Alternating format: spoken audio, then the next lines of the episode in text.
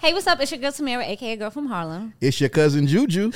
And this is Ray Daniels, a.k.a. the Culture Referee. And this is the GAUDS Show. Boom, boom, boom, boom, boom. And today we have a special guest.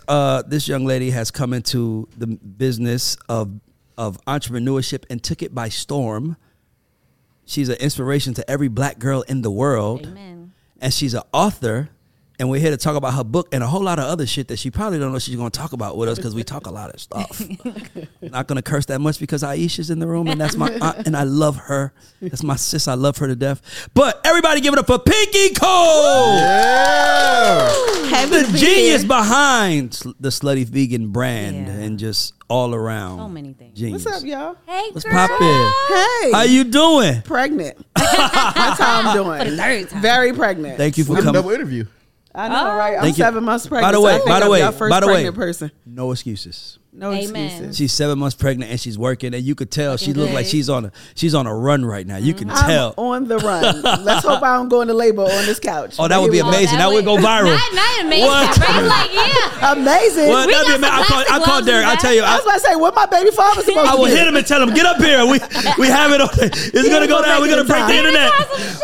Get the gloves. Get some hot towels. We gonna. It's gonna be like the episode of Martin where the baby come out and shoot and we catch it out like. I ain't gonna lie to you. Y'all gonna see me at my weakest moment. I almost fainted when my daughter came. I was like, really? Yeah. Wait a minute. What? Man, birth is a beautiful thing. I ain't gonna lie to you. Birth is a beautiful thing when you're mature. Right. Yeah. You got kids? Amen. I do. Okay. But when you're not mature, it's a scary thing. It's scary. Yeah, no. Seeing a human come out and then you see how they handle them like they just normal, like, you know, the doctors are grabbing them. Hey. Hey, hold on now. It's my motherfucking child now. You better have that. You don't realize how strong a woman is. So I had three back to back. So I've been pregnant since 2020. I'm trying to I remember seeing you not pregnant. 21, 22, and 23, I have been pregnant. The real question is this the end? Oh, I'm not having no more kids. Why? I said it backstage. I said he's not about to keep humping and dumping. Okay. You're not going to start 5? No. We already got 5. Yes, so he has 2 older ones. Yes. So I'm not having no more kids. Yeah, but you got to look at it like this. Imagine 4 little pinkies running around. No. Ooh. I can barely deal with myself. No, I'm thinking about but I'm thinking about 4 pinkies running around there. They're going to be entrepreneurs. You're going to have kids. They're going to be selling food in the lunchroom. I can just see it. I can see it too, but now I'm done. I ain't carrying no more kids. Here we are. This is the last of a dime breed. Well, we are catching the final interview of the last kid, so this is going to go down in history right now. Because unless you have another one, and then we got to do another interview. Absolutely not happening. So, Tamara, let's go. What is your biggest struggle, kind of being a mother and being in business right now? 7 months pregnant at that. Just push this a little close to you. Good. Go Mom ahead. Guilt.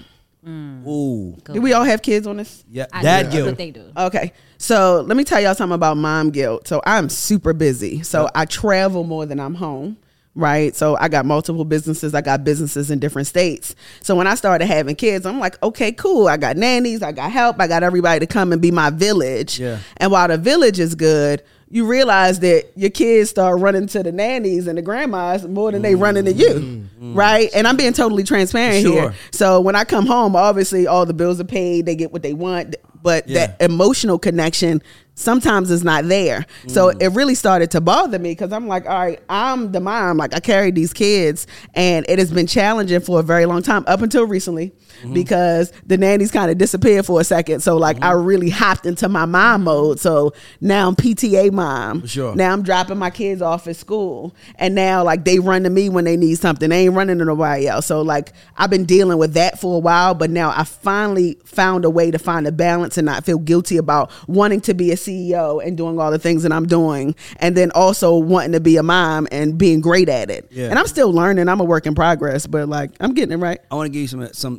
someone taught me this yesterday. I don't remember where I was at, but someone told me this yesterday. They said that a woman wrote a book, a nurse, and she helped old rich people. Mm-hmm. She wrote a book because on their dying bed, she asked them questions and she turned it into a book. And the number one answer they all had was they wish that they realized that they had enough.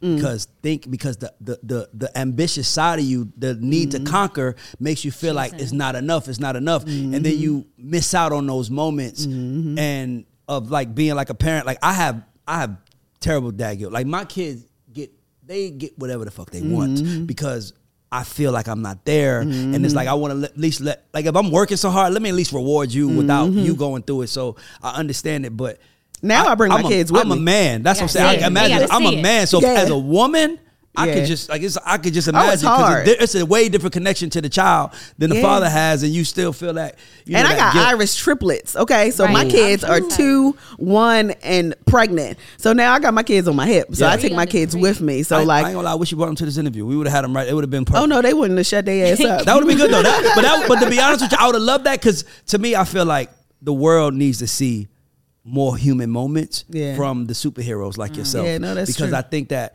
Seeing those moments give so that means you want a babysitter is what you telling me because I bring my kids over here. Listen, I'm telling you something. Kids love me, okay, and I love kids because they're the purest version of love. Yes, they don't have they don't have no preconceived. Let me tell you. Let me tell you how deep that is. I was just talking about that the other day. If you want to know if somebody is right for you, if they got a good spirit and a good energy, bring your kids around them because they don't have a preference. It's just pure agape energy, and if they don't like you, they feel it. Like they're gonna show it. Yeah. So like if I'm around somebody, I'll bring my kids around to see what they do. If they start crying, it's a wrap. I'm not doing no business with you. And my thing is if I can't be who I am around my kids around you, then I don't want to do business with you. Absolutely. Because that means you're never gonna understand how important they are to me. Because that's my why. Yeah. And if you don't care about my why, I don't want to work with you because that's my why, bro. Like and that's why I go hard for you. It's you have to understand that the person doing the business is still a person at the end of the day. So there's another side of their life that is not accounted for. Yeah, no, so, that's true. What up everybody? This is Ray Daniels, aka the Culture Referee.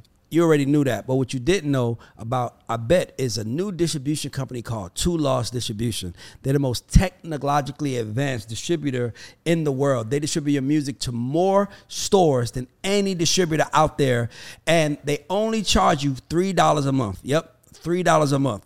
And they don't charge you any money to collect your royalties, so you get 100% of your royalties. Y'all know how some of them distribution companies be asking for, you know, it's distribute with us, but they take 20%. These guys don't take any of that. They charge $3 a month to distribute all your music. And if you use the code GAUDS, which is on be on the bottom of the screen, when you add your discount code, you get 3 months free. So if you're looking for distribution, you need distribution, you're looking for the best distribution company to work with, Two Loss is the fastest growing distribution company out there. Mess with them. Tell them Ray sent you. You're going to get some money off. So let me ask you, where does all your ambition come from? So I don't know how much y'all know about. I think you know a little bit about my story. But the people watching might not. That's what I want to know. So my father did 22 years in prison. He was a big-time kingpin in Baltimore, Jamaican, and he got caught up. So the day that I was born, my father was being sentenced to 30 years. So he ended up doing a 22. So I grew up in a single-parent household. My mother's Jamaican. She got like 5 jobs. You know she working at McDonald's. You know the payroll company. She's working at the bank, and she's an entrepreneur on top of that, right? So all the examples that I saw was like hustlers. I saw people not take any excuses. I also saw people like not beg, borrow, or steal from nobody and really go out and get the things that they want. So I had no choice but to absorb that. So while I was growing up, I would sell McChickens in high school. I would go to McDonald's and buy the McChickens for $1, and I would sell them for $2 in the cafeteria. I would sell frozen cups. I'm selling candy. Then I fucking became a party promoter. I don't even know how that happened. Right? So like I'm throwing parties. I can remember me and my mom sitting on the couch and on the floor counting $4,000 at a time. And I'm 14, 15, 16 years old. Right? So the hustle in me came early because I realized I didn't want to end up like my parents, and they were good parents, great parents, right? Always gave us the things that we needed, but I felt like they worked too hard, and I didn't want to work that hard. I wanted to create something and build generational wealth so I could sit up and be butt naked on the beach, and relaxing and enjoying the fruits of my labor. And the last piece of that is I always had this mentality like I will not lose, no matter what it is. Like I will not lose. I'm a boss. When I was a kid, y'all, I used to watch Golden Girls with my grandma. And Laverne and Shirley, okay? And we used to cook in the kitchen. And while everybody was playing with toys, we couldn't afford toys. Like, we would get hand-me-downs and all of that stuff. And I used to be like, I'm going to make it. And everybody used to be like, Pinky, you crazy. I'm like, all right, I'm going to make it. I'm going to be a star. And nobody knew what I was talking about. Hell, I didn't know what I was talking about. But all of those things manifesting that really like came to life because I've been speaking that, and the power of my tongue really just manifested itself to what we see now. Did you see anything that made you feel that way? Because I come from a background of like fucked up shit, right? And sometimes, you know, like you have that revisionist history where you start looking back and you're like, why? Like, why was I like that? Like, even when I look at my family and me are like, we act alike, mm-hmm. but we don't think alike, right? That's and to me, fact. It's like, how, like, and I always try to figure out, and I think my inspiration came from, I'm a Virgo, and I have a problem with being a victim. Mm-hmm. And I remember as a kid, my mother would treat us like victims. Like, your uncle's coming downstairs. Go down there, he might get your hair cut. Your uncle's coming, because my uncle's a big drug dealer. He don't want to move this here. Your uncle might come, and he might get y'all some clothes. Or, I need you to show up because we're trying to get our welfare check. And I remember I was 16, 15. My mom was waiting on her income tax check. And I remember this day so vividly because she kept saying, you know, like school come, you know, you waiting for the check to come to get some clothes for school. And my mom was like, my income tax check, come, I'm going to get y'all. And then it came.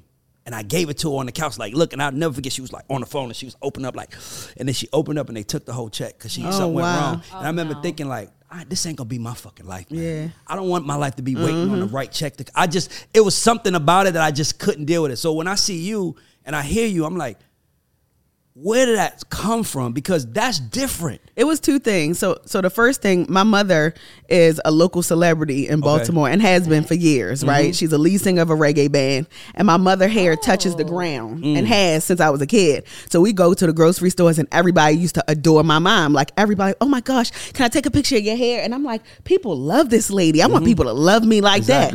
And she'd be on stage. She used to do these big shows and concerts in DC and in Baltimore. And so many people would come out to see her and she would bring us on stage. And I'm like, I want to be like that when I grow up. So you saw that's the first thing. But then on the flip side, I'm Jamaican. So in America, I wasn't American enough. And in Jamaica, I wasn't Jamaican enough. So I kind of understand like people who are biracial, like you ain't black enough and you ain't white enough. So like they would clown me in Jamaica for being too American. Yeah. And in America, I go to school smelling like fried fish because we cooking fried fish and dumplings in the house every day, right? Exactly. So I always felt like the underdog. Yeah. I always felt like I never fit in. So I worked extra hard because I felt like I never fit into anything. And that really kind of like gave me the battery that I put on my back to really like go out and really get it. Yeah. That's amazing, by the way. I just want to tell you, that's amazing. Thank you. You are a superhero to young girls, and we need. That's why I love that you talk. Actually, I wish Aisha and Dora, because people that's watching, she has a 2 female team behind her, and they get just as fucking busy. Yes, they do. That is bro, that's amazing. And I feel like y'all are the examples of what I think young girls need to see instead of the bullshit that they do see. Mm-hmm. Yeah. I want to tell you that. And you know what? It's crazy because, like, you know, I do a lot. So, like, all the things that I do gets highlighted, right? But obviously, you know, if I was doing something else, it probably would get highlighted more. But, like, I'm walking in my purpose. And I know that there are people that are paying attention, that are looking up to me. And I'm just going to continue to do what I do. Question. So, I know because we did American Sesh. So, I understand the idea, but I want to hear you maybe expound on it a little more is where did Slutty Vegan come from, the concept? Yeah, that name is a little out there. Okay, so y'all see my necklace? I got a weed leaf on my necklace, right? Yep. And it say vegan. So backstory, I had a restaurant in Harlem. Okay. It was called Pinky's Jamaican and American Restaurant. And at the time, I was a television producer for the Maury show. What? I know people don't know that. You was messy as fuck. You was starting all the trouble. Messy. But it was a good messy. You were chasing the camera. Hold on. I was chasing people with the camera. So you was actually chasing people with the camera? I was chasing people with the camera. Oh my God. But let me tell you, we gotta find footage of this. Oh my God. I've actually posted a video this week. But that was the best experience of my life. Because let me tell you what I realized from working on that show. I realized that it ain't just black people that got problems. Hello. Absolutely. Okay? It was white people, Asians, everybody, old, young. We all got issues. It's just who's willing to display their issues on national TV, right? But I got to connect with people from different socioeconomic backgrounds on that show. So I'm trying to make more political, right? Yeah. But there was an upside to it. Yeah. So while I was working on the show, one of my Jamaican friends who had a restaurant, shout out to Rusty's in Harlem, he hit me up and he was like, listen, there's a restaurant available for you if you want it. All you gotta do is sublet. And I'm like, well, I ain't never had no restaurant. I like to eat. I ain't no chef, but I like to eat. And he was like, just take it. The rent was $2,400 a month, y'all. I didn't know what the hell I was doing. I started getting on Google, getting on YouTube, and started researching restaurant industry. YouTube University? YouTube University. And I encourage everybody to get on YouTube University, okay? YouTube. Now it's TikTok University, okay? Yeah, but I go to TikTok and type in everything. But TikTok is still hard to search. Yeah. Like, you got to discover it on your feed. Or somebody got to share it with you. Or you can search it. But YouTube, you know, because I'm a little older. Search, yeah. Right? So YouTube was really good for me because I learned how to operate a business from going online. I didn't go to any formal training. That's I didn't crazy. Go to school to do this. So I opened up that restaurant, popping. They know what I was doing. I'm selling oxtail, jerk chicken, and I don't eat none of it. And they like, yes. At the time, I was vegetarian, turning vegan. Oh, that's OD. Yeah. And that's why, let me tell y'all something about being in alignment. Mm-hmm. When you are not in alignment with what you're supposed to be doing, it will never work. Amen. Because people was telling me like, okay, how's the jerk chicken? I'm like, it tastes good. I ain't never tasted a day in my life. I can make it, right? But I ain't never tasted. I like that you said that, by the way. And I'm being real, right? No, that's real. So let me tell you how God work, y'all. So because of that, and maybe it's not because of that, but I just feel like my time had passed in that space. I had a grease fire in that restaurant. Oh, grease fire! And lost everything. Mm. I went from, you know, as entrepreneurs, we all know one day you can have money in the bank and one thing go wrong, it's over with, right? That's just the art of entrepreneurship. That's the right? shit that we deal with. Literally. So I went from having money in the bank, doing well, having a sustainable business, opening up another juice bar down the street to literally losing everything. My car got repoed. I got kicked out of my apartment, went flat broke. Like, I'm down at the EBT line trying to get food. And mind you, I'm a former Miss Clark Atlanta University. I'm a Delta. Ooh. I'm in a sorority. So I was always the it girl. Everything that I've ever touched turned to gold. And now this fell apart right in front of my face. So can you imagine if you got consecutive win? That's like LeBron winning, and then you have a significant loss. Some of us don't really know how to handle that, right? So when that happened, I felt like life was falling apart until I got a call from a show called Ayala Fix My Life. And they said that they were looking for a supervising producer. And I'm like, cool, like what I got to lose? I lost everything else already. So I packed up my bags and I moved to LA. And I started working on the show, and that was the best thing that could have happened to me. Because can you imagine? I'm trying to heal from depression while getting to heal other people. While you're healing, right? Yeah. So like I'm casting other people to get the healing that they need. So it was like free therapy for me, right? So that, I'm telling you, the universe is always working in your favor. So long story short, they called me like, Pinky, we want you to go back to Atlanta to work on the show because we want you to be on the ground. It's only for 3 months. I'm like, all right, cool. I packed up my bags, I put my stuff in storage, and I moved to Atlanta. And I was in my 2-bedroom apartment and I was smoking a blunt. I'm going to be honest, right? Well, you never leave on your vegan tree. I don't know if that was sour diesel or what, but okay. But I was on cloud nine. For sure. And Slutty Vegan hit me like a light bulb. No now, at this time, I want y'all to know the space that I was in, right? I was running 5 miles a day. I was reading a book a day. Everybody called me crazy. I'm like, no, I don't want to hang out. No, I don't want to go to the bar. No, I ain't trying to chill. No, I ain't trying to do that. Like, I'm really trying to lock in. Sure. And I didn't really know what I was locking in for until I came up with Slutty Vegan. And then I continued to do my research. Everybody told me that I was crazy, minus my 2 best friends. They was like, Pinky, why are you going to do that again? Like, you fell into a depression. Like, it was hard for you to last restaurant. But one thing about me is I cannot leave business unfinished. So I said, I'm going to start this thing over again, and I'm going to try a thing. Started in a shared kitchen, then the rest is history. So, and that was 5 years ago. So what was it about the idea? Because I can relate to you because I have 10 ideas that I want to do for a show. But it was when someone said, I was on the phone with my homegirl, and she said, some of us are goats and some of us are underdogs. And I'm just a marketing mind, so I'm like goats and underdogs. God. Ooh, that's good. God, I'm going to do God. The God, that's why I can't, because it's also God is in there. And for me, I thought like that. And I was like, this is the one. Because I feel like everybody looks in the mirror and they either see a goat or they see an underdog. Every human, that's why I thought it would work. I had plenty of ones. Oh, that's good. But what was it about Slutty Vegan where you was like, nah? Because I know you have. I seen you in action. You get I'm pretty sure you get 20 ideas a day. But it was something about that one. Dora laughed. I think Dora laughed. Like, you already know Dora. I seen her at work. She's a spitter. So I'm like, what was it about that one that made you say no? That's the one that came from God. it felt right in my spirit. And I never in my life ever felt like this before. So you seen me in action. Mm-hmm. I give out a million ideas. I give out hustles. I don't care. I'm like, I don't have the wherewithal to do all these ideas. Period. But that was the one idea that I did not want to share with nobody.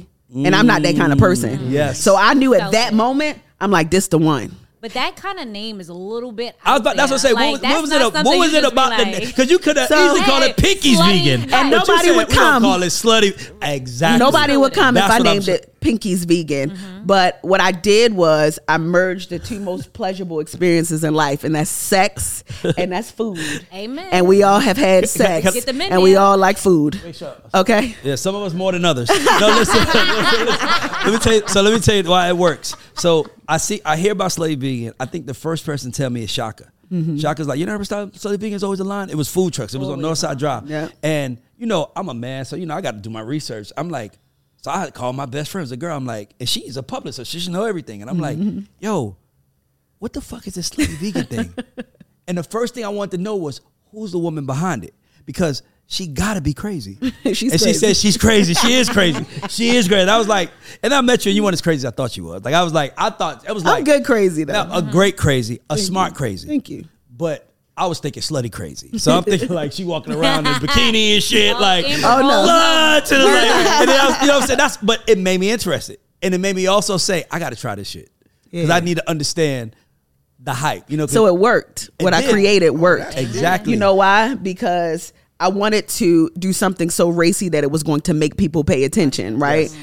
Being a television producer, I know that that power of making people pay attention. I love that. And if I can do reverse psychology and make you think that a provocative word is bad, you can be like, well, what that mean? Like, well, I need to know what it is. And now I can get you to ask questions. Even if you're upset about it, guess what? I got you locked in. Yes. And when you can have somebody locked in, you can educate them on anything that it is that you want. Yes. And that's exactly what I did when it came to vegan food. By the way, brilliant. Like I tell people, this show is my artist. Yep. Like I treat the show like it's an artist. Like I know how to do what I know how to create things. I'm in the entertainment business. So all I did was say, I'm going to treat this like an artist. And when I was saying when I started it, of course everybody is like, everybody has podcasts.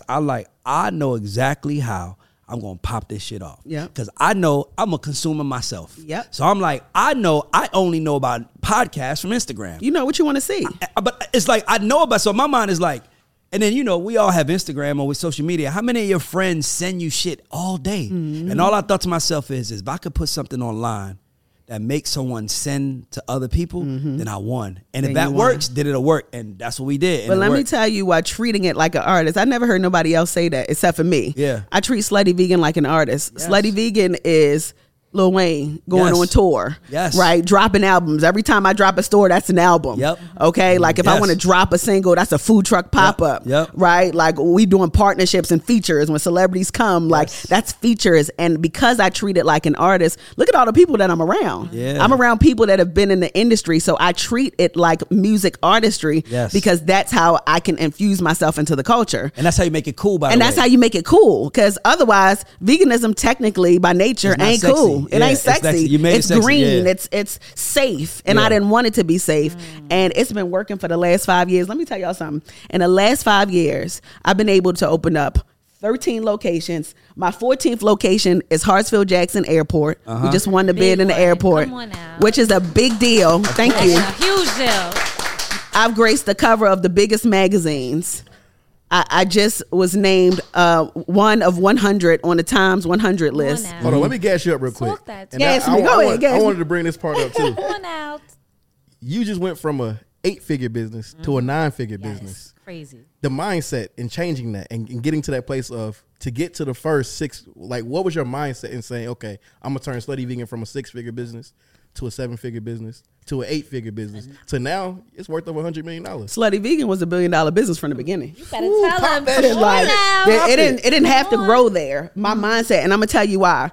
And for anybody that's watching this, when you start a business for the first time, you gotta treat it like a $1 billion business. You know why? Because if you work hard enough, it'll become that. Yep. So in the very beginning, I got all of my trademarks. In the very beginning, I got the highest paid lawyer who was the best of the best, got the best accountants, brought in the best team from the very start, because I already knew in my mind, if I'm going to do this again, you either gonna be a bear or you gonna be a grizzly bear. Hello. And I'm a goddamn grizzly bear, so I'm really gonna go hard and do the things that I want to get to where I want to be. So I already had that mindset early on. So now I'm just thinking about bigger picture. Remember what I told y'all when I was a kid? I said I'm gonna be a millionaire. Yeah, I'm gonna be a star. And at 30, I became a millionaire. Mm-hmm. And by who's asking, I became a star in my own right. Yeah. Right now, my conversation, if you listen to any of my interviews, I'm going to be a billionaire. For sure. Okay? I'm going to be a bigger star. Oprah, what would Oprah do? Yep. That's my conversation now. Because the power of my tongue is so real and I'm manifesting all the things that I want. But the one thing that you're doing that I think is the smartest thing is that you're aligning yourself with the brand. Yeah. So like, it's like, to me, Slutty Vegan is Bad Boy and you're Puff, right? And we see them as that, but okay, I like that. But the one thing, but here's different. The best part about it. The one thing that when Puff became Puff, now he can say cologne, liquor, clothing, and that's what I mean by you becoming a brand. And what I notice is that all of the celebrities that are, all of the companies that are winning are ran by a face. Yeah. In today's world, because they can't just buy into you. They can't just buy into what you're doing. They have to buy into you and why you're doing it. So they have to feel like we're supporting this mission. It feels like it's our mission. Yeah. So that's the thing that I love. That's what, by the way, that's what I've been trying to figure it out for the longest. Because for me, it's frowned upon to do what I'm doing now. Mm-hmm. Like, you know, Aisha knows. Mm-hmm. This shit ain't like, it was like niggas is looking at me like I'm the police for a minute. Like, hold on, what the fuck is Ray doing? Mm-hmm. Nigga, I'm tired of giving power to artists and them fucking it up. Mm-hmm. I know I'm gonna show up for me. Mm-hmm. So I'd much rather make $500,000 on my own than make $2 million with you. Cause I can make $500,000 on my own. I can make $5 million on my own. I can make $10 million on my own. Yep. Cause I'm gonna show up for me and I'm gonna do every fucking thing it takes to win. Everything. And I can't bet my money on someone and hope that they do it. Cause it happens like, dog, you don't, the hard part about what we do is we don't know who anyone is until they get their first check. Yeah. Yeah. And that's when they show their real face. Yeah. And that's when they go from like calling you, you know, sis to calling you, you know, like, hey, homegirl, let me tell you something. I got shit going on. It's like, homegirl, I was sis yesterday. Yep. Oh, that's real. You got money now. You think the money is going to protect you. You don't know it's going to run out. But humility is so important in this business. It's so important to win. It's everything that you have to have. It's everything. I don't believe that I would have gotten this far if it wasn't for the most humbling moments of my career. And even as I elevate and rise, like I never met a stranger. Mm-hmm. I'll never walk up to somebody and be rude, be nasty, be mean to them. You know why? Because one day they might be my boss. Yep. Okay? Because the tables can turn. So I'm always good to people. And that level of humility will take you really, really far in life. And when you have the name, they're really watching you now. Yeah. So now they're waiting to see, is she gonna be a bitch? Because she probably so they waiting to see you think you all that. And that's why. So you have to actually go more out your way to say, to be kind, so people can see like this is just me. Or you could just be yourself, right? So like that's the art that I practice, just being authentically me. Yep. And I believe that that's why I've been able to build like a cult fan base, because I may say some things that aren't politically correct. I talk about like I'm on the podcast where like I'm saying that I smoked weed and came up with my idea on like CNBC and Bloomberg, right? You understand what I'm saying? Incredible. So, but that is who I am. And like, I'm not going to change who I am for nobody. I ain't code switching. When I'm walking in the room, I am Pinky Cole Hayes because I just got married. Okay. Sure. Like, thank you. That is me all day long. And as a result of that authenticity, people love it and they want to be attached to it. I got a question. Amen. I hope you fail. Love that. Thank you. Like, what inspired? Oh, I failed too.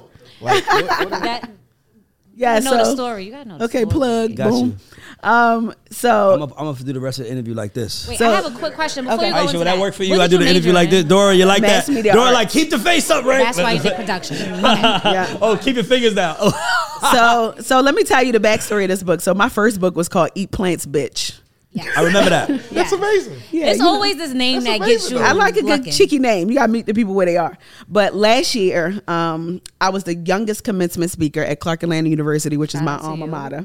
That's a big. All the students LLCs. That's a big. Find a way to make one. That's HBCUs. And I gave all the students that were graduating LLCs, which was a really big deal because I didn't have a plan when I graduated. So the theme of my speech was "I hope you fail." So, like I said before. not having a father in the household, losing everything. I've been broke. I've been depressed. I've been sad. I had friends betray me. I had people try to sue me. I done got sued. I got everything, right? I've been through the worst. But on the flip side, I've always been through the best, right? Yes. I built a multi-million-dollar company. I became a mother when a doctor told me I couldn't even have kids, and now I can't stop having kids. You understand what I'm saying? Like, I have been through so many positive things on the flip side that I realize that the difference between a failure and not failing is your mindset. Absolutely. Right? You got to be able to reverse engineer when bad things happen. So when I wrote this book, I wanted it to be universally sound for everybody who has ever experienced a failure. Yes. So if we dig deep and start peeling back the layer, nobody really fails. Nobody. Right? These are situations that happen in our life that are inevitable, but it's your mindset shift and how you deal with it and how you show up in those moments that really make all the difference. And that's why I created this book. Amen. I always say failing means you're trying. Yeah. And I tell people, I'd much rather be on the floor trying and getting laughed at. Yeah. Than in the stands laughing. Absolutely. I don't want to be in the stands laughing because, trust me, I went to high school with Ludacris. You know where that comes from, Ray? And I seen Ludacris trying to be a rapper. And Ludacris used to ride the bus, the MARTA bus to the station, so he used to have to walk. So when the school bus arrived, you seen Chris walking to the bus. And, I mean, nobody clowned him, but you kind of did because you always clowned the bus riders. We just didn't know the motherfucker was riding the bus to the radio station and was building a goddamn career. Right. So you start learning not to laugh because the person that's trying is the person that I want to be. My father told me nothing beats trial but a failure. Yep. Yeah, so I'ma always try that I ain't never got to fail. And so, you know how goofy you look laughing at somebody. If you, let's say you out of shape, you know how goofy you look laughing at somebody from the car saying, "Damn, he's trying." Can I tell you another thing that I had to learn? People that have been through it will never laugh at you. Absolutely. Yep. The only people who are laughing at you is the people that haven't tried. Mm-hmm. So I'm okay with you laughing. But if somebody, like when I see somebody going through some shit, I feel that shit because I know how it takes balls to get up every day and say, I'm going to do something. It takes balls to get up from a bad situation. Yes. Y'all ever been broke before? Yeah. Shit, what? So, okay. Absolutely. You ever had $1 in your bank account and you got too much pride and ego and you don't want to ask nobody for nothing? I never had a bank account. I used to do check cashing places. So you get what I'm saying. I swear I was the... Listen, was somebody my first check in the music industry was $37,500. And I literally was like, oh shit, do you think the check cashing place gonna have this kind of cash on deck? The cashier and my man and D-Dot was like, because it was a personal check. So he was like, D-Dot was like, bro, you have to get a bank account. Yeah. How do you do that? And then I never when I deposit, hold on, listen. I deposited the check. I feel so proud of myself. So I'm like, when the money coming, they're like 19 days before check clears. What the fuck? Damn. Immediately. I don't want to do this out no more. You was waiting every day for that check. Imagine having a life-changing check and the bank is like 19 days. You after this. You said, hey, look, Ray, you said the 19 days include the weekend too. No, it was the weekend, by the way. It was the weekend. 19 business days. That's it. No, so, but it's like, I love that. That's your story. I love that. The thing I like about you is that I know you give a fuck. Mm-hmm. And to me, I think that that's where all of it is coming from because, like I said, we buy into the person behind the company now. Yep. Like, we don't just want to know who the company is. Mm-hmm. We have access to too much information. We want to know the story. We want to know your husband is. We want to know what your kids look like. Mm-hmm. We want to know what your team look like. We want to know everything about you. And you understand how to play that game, which I've been watching. I'm like, okay, you got to get loud. So every time I see somebody, I'm like, you better get loud. Yeah. Even if you're a manager, don't be the behind-the-scenes manager. Don't be behind-the-scenes A&R. Tell your story. Because people don't buy products. They buy into the story. Yep. And when you get people to buy into the story, they'll support whatever it is that you have. If they believe it. I got a question. So as a black woman, so I have this saying, I've nowhere near as big as you or anything, but experiences. And I think it's amazing that you have black women on your team that you're working with, hiring. I have a saying, and I always say, like, we tend to think that there's not room for two black women at a table. Mm-hmm. So we'll start working with people or people work with you, but then when they start seeing you rise a little bit, they'll get you out of there. Did you have mentors early on, and how did they work with you, and what made you want to work with other black women on your way up? You know, it's interesting because most of my mentors have been men. Yeah. Yeah, most and I'm gonna be honest. I'm totally transparent. I got a really strong personality, right? So I've always, and you remind me of me. I be watching your page. You were one of the first people to follow me that was like a celebrity. Like she followed me like a year ago. So yeah, I've been following you for a while, but I've always had a very dominant personality. Yeah. So I just hung better with guys, to be honest, because like the energy was just a little bit different. So one of my first mentors was Shaka Zulu, right? And I can remember when I first met Shaka, I'm like, you gonna be my manager? And he was like, excuse me, what did you say? So yeah, I mean, this is Shaka Zulu. And he looking at me like, who the hell is this girl? But I shot my shot, right? And now that's family. You understand what I'm saying? And shout out to Kasim, and I got Robert Smith, and I got Richie Lou Dennis, and like all of these are very successful men. Yep. Who have really like done the work in getting to their fortune, and now they're supporting and helping me. There's also women in my life, like shout out to Arian Simone, who is like a force. Yes, for sure. And I look at her like a mentor. By the way, I hope she gets through this dumb shit she got to deal with. She will. Yeah, I hate that. She going down in history for the right way. Yes. Exactly. But you know, just being around, for me, what's more important is to be able to inspire the women around me. And when we talk about mentorship, it's not always about like mentoring up. Yeah. Like there are people that ain't got a dollar in their pocket that I can learn something from. Absolutely. Right? I be learning most of the gems from people that ain't really got nothing to offer me. Right? Yes. And those are the lessons that I be needing to be able to go out in the world and be great. So like, I just like to say that I'm a mentor for everybody. And I ain't got time to have like no problems with women. I just be going out to get it. I was going to ask you, cause this is something that I deal with. So you start ground level and you have ground level people around you. And then obviously as the brand elevates, you elevate. Mm-hmm. Like how do you deal with like establishing boundaries with the people that might have been at the first food truck that are looking at you like, because one thing, and I hate this, by the way, I hate when people feel the need to remind you where you came from. Yes. Motherfucker, I know. That's why I've been working so hard to get away from it. Or if it wasn't for me, if it wasn't for me. So how do you deal with that? Because like it's hard when you're trying to build something. It's been hard for me. Like I had a guy that started with me when I started doing this, and then he started feeling himself. Like, and I'm like, nigga, you've made more money from this for me because I pay you. Mm-hmm. And he started like, man, I'm running around telling people I built the GAUDS Show. I'm like, you didn't do shit, but what I told you. Mm-hmm. How do you deal with those moments? Because that happens, and that's frustrating. I hope he watches this so that he can see that too. You know, it's interesting. Everybody can't go. Yeah. And it took me a long time to understand that everybody cannot go. Yeah. I used to have success guilt. Absolutely. Right? When like you got this team, but like you in the forefront, but I'm like, this is my shit. When everybody else is sleeping and I can't get no sleep and I got anxiety about my business, making sure that I got to get good reviews, making sure I ain't in the news for no BS. Like everybody else is sleeping peacefully and I'm not getting no sleep. Yes. So if I got to work around the clock and this is my shit and I'm paying you an adequate amount of pay and I'm making sure that you're good, like you got to understand the train.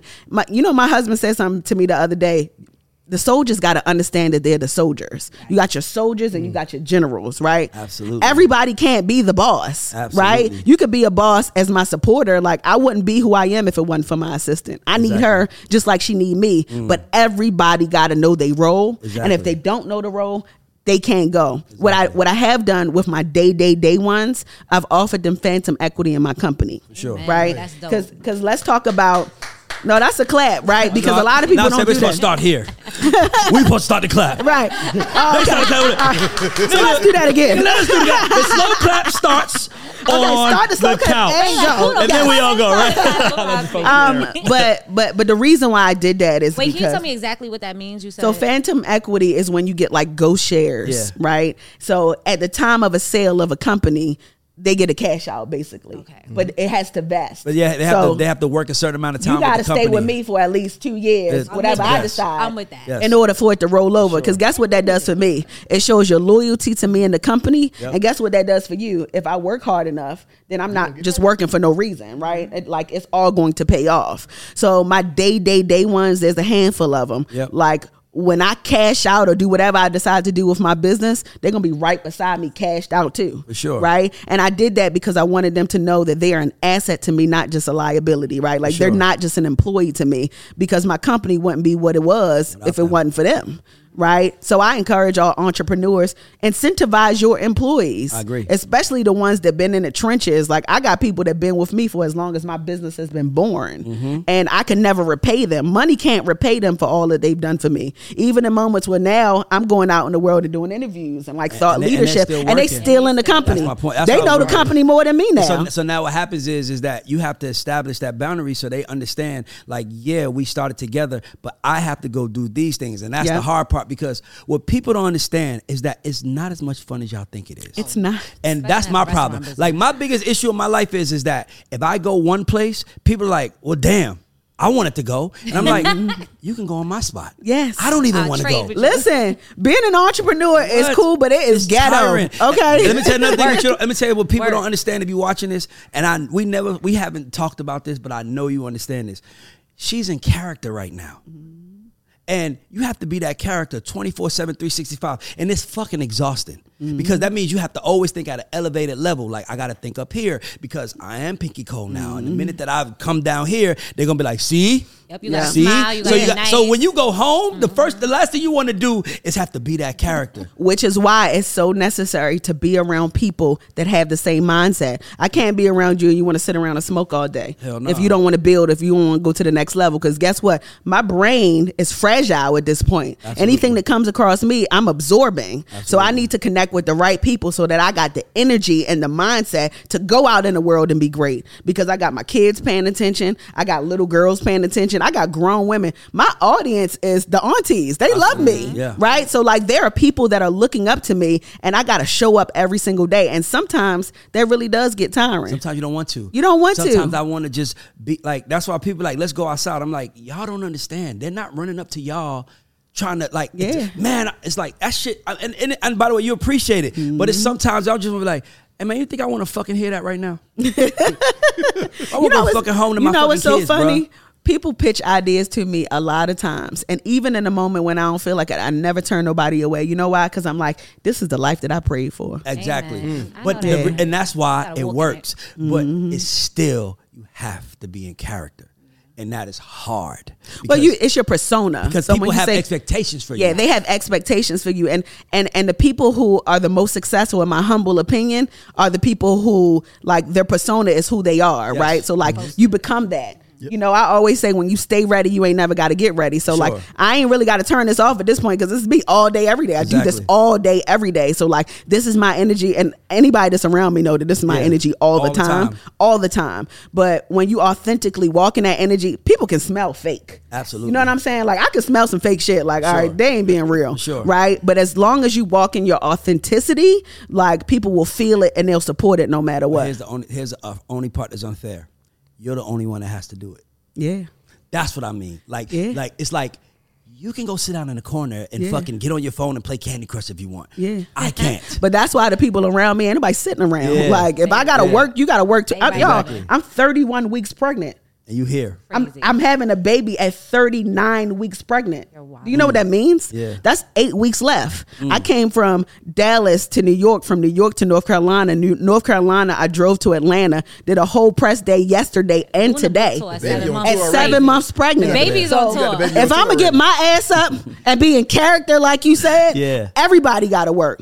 Nobody's sitting down chilling. That's the part. Yeah. That's, to me, I feel like the part that I've been having to get through. Because it's like, this is like, it's not about us. Like, it's not like, if I can give Aisha this chair and she could do the interview and I can say, I would do it. I don't need to be seen. I see my fucking self. Yeah. You know what I'm trying to say? And I know what I bring. I'm September 19th. I'm a Virgo. Okay. What's your sign?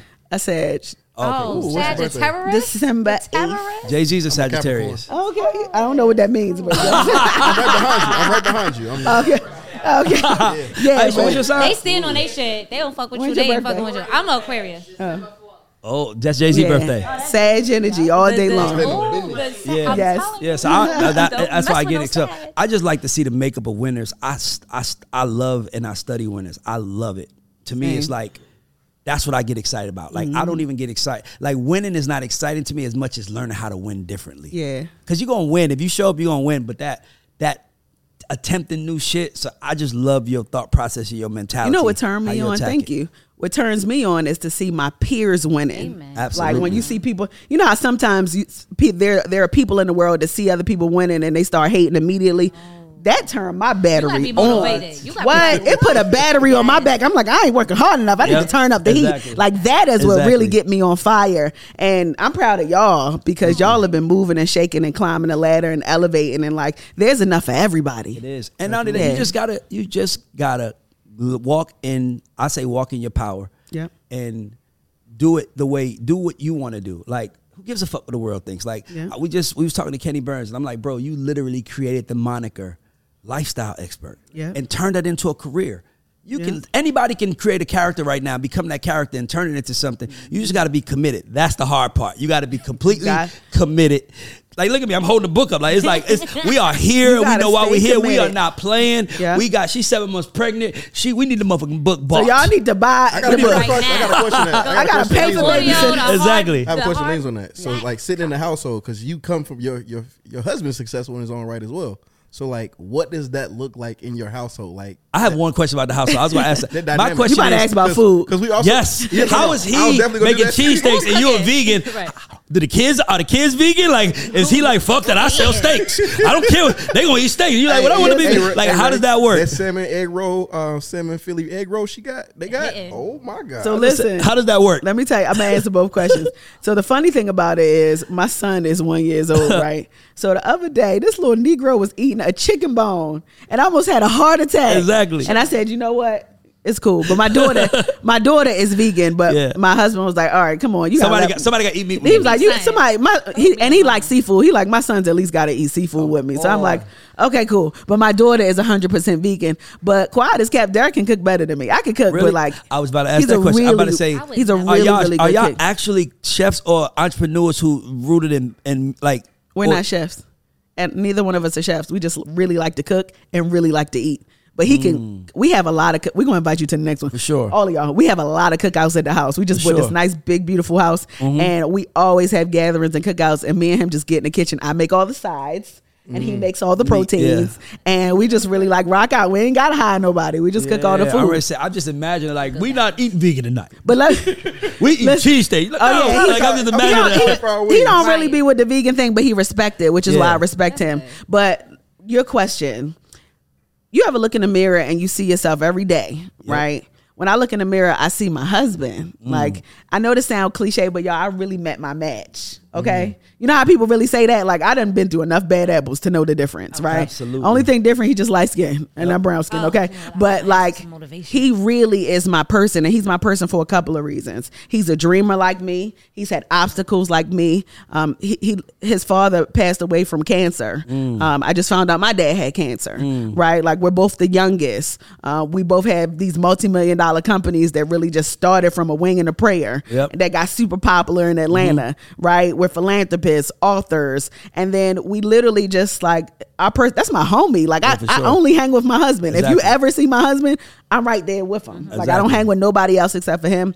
And I'm so glad God put him in my life because he was what I was missing. I had all the success, all the money in the world. I had all these things going, but I needed my person, and he really makes me better, and I get to make him better too. So it just I want men to clap. Just the men. Yes. Just the men. Yes. Just the men. Copy and paste that prayer. Because these women out here be like, I got money, I don't need no man. Yes, you do. Oh no, I need that. Love is necessary. Because if you don't have no money, who are you sharing it with? Yeah. And he could share his money with me too. Oh, you don't like that? You don't think love is necessary? Tamara, Tamara don't believe in love. No, I don't even want to get into it. I'll deal with it another time. You got a boo? Life is hard, but one thing I've been accepting lately is that I might just have to be the breadwinner in my life. So that's a whole nother story for another day. Listen, and I'm not saying that's okay, but like we live in a world where women have become more dominant when it comes to finances, right? For real, let's keep it real. Like I raised $25 million for my company. My husband did not raise that for his company, right? Like, but he also has a very successful. He had his restaurants established already. So he already had his own success. So my company is valued at $100 million. His company is valued at a lot of money. When you get to a certain level in life and in your career and your professionalism and in business, we ain't even looking at who make more money than who. We win it together. Matter. It doesn't matter. Right? We become one, and that's how it works. I'm not like, all right, who's paying this bill today? But I'm just saying, as a man, it feels good to hear that, because money doesn't cover up the bullshit that you got to go with. It really don't. And not only that, what's the easiest choice you can make? Window instead of middle seat? Picking a vendor who sends a great gift basket? Outsourcing business tasks you hate? What about selling with Shopify? Whether you're selling a little or a lot, Shopify helps you do your thing, however you cha-ching. Shopify is the global commerce platform that helps you sell at every stage of your business. From the launch your online shop stage to the first real-life store stage, all the way to the did we just hit a million orders stage? Shopify's there to help you grow. Whether you're selling scented soap or offering outdoor outfits, Shopify helps you sell. Wherever and whatever you're selling, Shopify's got you covered. Sign up for a $1 per month trial period at shopify.com/try. Go to shopify.com/try now to grow your business, no matter what stage you're in. Shopify.com/try. Everybody in your crew identifies as either Big Mac Burger, McNuggets, or McCrispy Sandwich. But you're the Filet-O-Fish Sandwich all day. That crispy fish, that savory tartar sauce, that melty cheese, that pillowy bun. Yeah, you get it. Every time. And if you love the Filet-O-Fish, right now you can catch two of the classics you love for just $6. Limited time only. Price and participation may vary. Cannot be combined with any other offer. Single item at regular price. Ba-da-ba-ba-ba. Nothing better than making money and traveling the world with somebody who you fucking love. Yeah. Because trust me, traveling with randos is not as fun as you think they are. When they start saying rando shit, like you know your man. You know he you gotta know me. Like if I'm tired, don't ask me why we can't go to a restaurant, motherfucker. Because I don't feel like it. Yes, you ain't been working. It's my in-house I have. Leave me the fuck alone. But you gotta get someone that understands you and. And we make a lot of money together. Yeah. You know what I'm saying? Like, we got a lot of real estate. Mm-hmm. We got a lot of businesses. And we random, too. We just bought a Sprinter. We like, shit, we pay all this money for car services. Sure. We might as well buy a Sprinter. Mm-hmm. Sure. Now we got a Sprinter, and we invoice our companies to make more money. So, like, we get to come together and really build a family business. And that's what I love the most about us. That's so funny. You met him. He already had two kids. How did you integrate y'all family lives together with one another? That was a process. I bet it was. But me and the baby mom, we actually cool.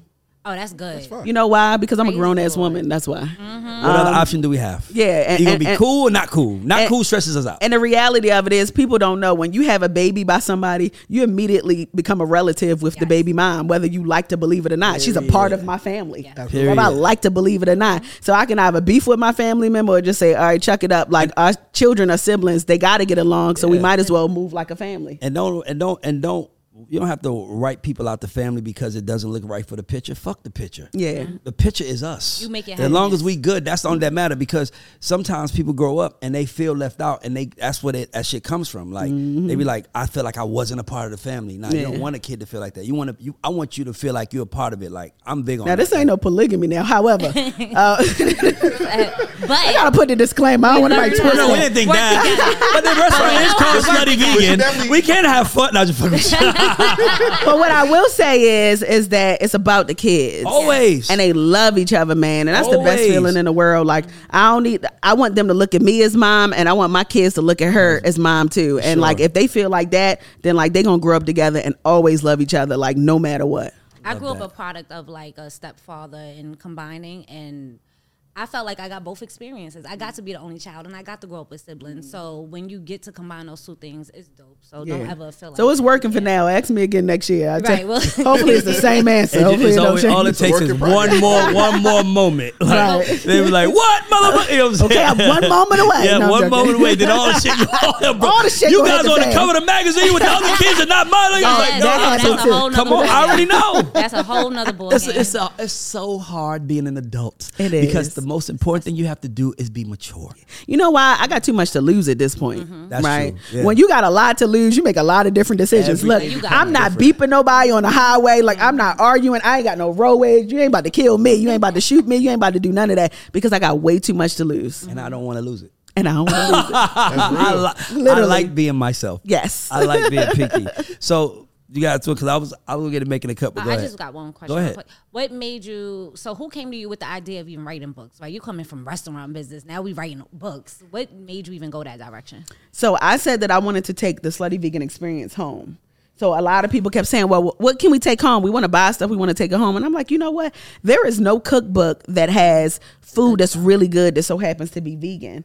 I'm like, all right, let's do it. So I did it, and it became wildly successful. Crazy. I got nominated for an NAACP award, which was really dope. That was my first award. Mind you, let me tell you about failures, okay, because I'm rerouting this to this book. I got a 9-pager in the New Yorker one day, and then the next day I got the cover of Jet Magazine. So I'm in Targets. I'm booming, right? And then I got slated to go on the Today Show, right? And then the night before I was supposed to go on the Today Show, my publicist called me like, Pinky, I got some bad news. And I'm like, what? What's going on? They was like, they pulled your segment. Why? Because I'm all over the news after the Golden Globes getting sued. Oh, got you. For unpaid wages. Yeah. And the reason why I'm telling y'all this is because at that moment, that felt like a failure. Yeah. Like who doesn't want to go on a big platform like that to expose the brand? So I felt defeated in that moment, but that was the best thing that could have happened to me, because guess what? That next day I got nominated for an NAACP award. I did the Drew Barrymore show, and then the opportunities kept coming back to back to back, all from that book. So like I'm literally like a walking testimony of like failures can really turn into blessings, and not quitting and not giving up. Wavering. Yeah, absolutely. So the book has been successful, and now this book, I'm praying that it's going to be a New York Times bestseller. I'm claiming it. I'm going to say, don't pray, claim it. You got to. I know you. I'm praying and I'm claiming. Yeah. But that name really was just like, you know what? I got to hit people in the face. Like I'm like the cousin or the auntie that's going to tell you how it is. No chasing, no straw. Exactly. Yeah. Cousin Juju. Yes. Yep. So listen, we have this part of the show that we like to play. It's called Making the Cut. Okay. We're going to give you three options. You have to decide to sign one. You have to decide to put one in development, and you have to decide to cut one. You have to actually say cut the person up. Like artist development, put them. Like, it's like I'm an A&R. Not just A&R, it's going to be all types of. This was your label. This is your enterprise, because we might say anything. Are you into sports? No. Okay, cool. So we would throw sports in there, but we're not going to do it now. Okay. But we would just say anything, and then we would just see where it goes. So I'm about to get to it. Okay, cool. See, y'all about to get me in trouble. No. Just a little science.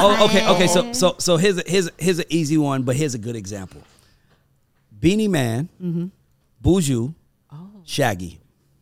And you said, what's the options? Sign one, develop one, cut one, or you can donate to the $20 to the Creative Academy for kids who are trying to be in the music business. It's a nonprofit. All the paperwork is there. It's our guy's profit. And your choice. Ooh.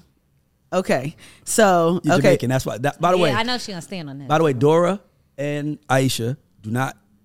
Jack Dan's, he comes up with this shit. Not Ray. I just want to make sure you know. And sometimes it might be some shit you be like, what? All right. So, sign one. Beanie Man, because he's a character, right? So you don't have to do a lot with him. Let him be who he is, right? Like let him be himself, because he's going to build his fan base, right? So he says sign one, develop one. I would say Shaggy. I believe that Shaggy is a great artist, but I think that he could have been the Michael Jackson of Jamaicans, right? Cool. So he could use some development, and he's already a great artist. I want to be clear, but that level of development would make his stage performance on fire. He'd be at the VMAs, at all the biggest shows. And I would say cut one, cut Buju Banton, because he's already a legend. He don't need me, right? So he don't need no publicist. He definitely at this point don't need no team. He could work on his own and do all the things that he need to do. Media training. We're gonna trap her. We're gonna try to trick her. We're gonna try to get her. Okay, cool. So I guess this one, Metro Subway, which I'm assuming is the Baltimore subway system. That's what he wrote. Okay. Martyr. Or the NYC subway system. Can't leave off. Train station. Okay, so cut one. I would cut the Atlanta train system. Goddamn, because it really don't take you nowhere in the first place. So like, it takes you to an area. It takes you to an area. It gets you in the surrounding. You gotta walk 2 miles after you get off. You're still gonna need some type of transportation. So cut one, develop one would be the Baltimore transit system, because Baltimore is a city that's starting to finally progress, right? Like we finally are starting to like get the recognition that we deserve, right? I like to put some respect on my city. Okay. And that development, especially with all the things that are coming down the harbor, downtown, yep. All the things that are happening in Baltimore, I feel like with that level of development, it'll make the city a better place. Okay. Right? And then the last one is sign one. Yes. You sign in New York City? I'm signed in New York City. You know why? The money. Not only the money, New York Transit is responsible for, I'm making this number up, but I'm sure at least 1 million people traveling every single day, right? So without the transit system, how do people get to work? How do people be able to sustain their families? So signing them and putting the push behind them and giving them the energy that they need to keep going will allow people to be able to go home and feed their families every single day. Amen. And you can put the Slutty Vegan promotions. By the way, I feel like artists, I thought you said put Slutty Vegan in a tram, like it's too much. No, not for free. I feel like artists need to come see you because you're breaking this shit down scientifically. You know what's crazy? I have an ear for music, so I said in my other life I'd be an A&R. You know, never mind. Okay. But in my other life I'd be an A&R. Your mom was a singer, so we know your music was in the house. I'm bringing Pinky to United Masters. Come on. Okay, let's go. Let's go. Okay, hold on. Here's another one. Vegan deal. Think about this one now. You know what I mean? Okay. You know in the room. And, you all know, right. Okay, come on. Motherfuckers at home don't know, but we know in the room. Ludacris, mm-hmm. Lil Wayne, Andre 3000. Mm. Ooh. Set this one out. You better know something.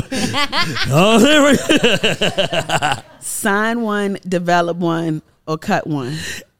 Yeah, sign one, develop one, cut one. Or donate to the kids. You see how I reverse engineered the cut? Exactly, yeah. So I'm going to cut Andre. I'm going to tell you why I'm going to cut. 3,000? Yeah. But I'm going to cut him again because he's a legend, right? So when you become a legend, what else do you need? He ain't got to make another track ever again. So like that'd be wasted time and energy because he already has built his career. He has built his legacy. And the idea of who Andre 3000 is, any mistake that he make, like people will still forgive it because of who he is. Mm-hmm. So we're going to cut him out of the equation. Okay. You said develop one and sign one. Yep. I would develop Lil Wayne. Hey, listen, she knows. That was a business decision. She motherfucking knows. So I'm going to tell you why I would develop Lil Wayne. I grew up in the era with all the Lil Wayne mixtapes, right? Lil Wayne was and still is on fire. Lil Wayne, in my humble opinion, is a legend. I believe that if Lil Wayne continues to surround himself with the right team, and the right players and the right party. I'm talking about like getting a true stylist. Mm-hmm. Like Lil Wayne should be a fashion icon at this point.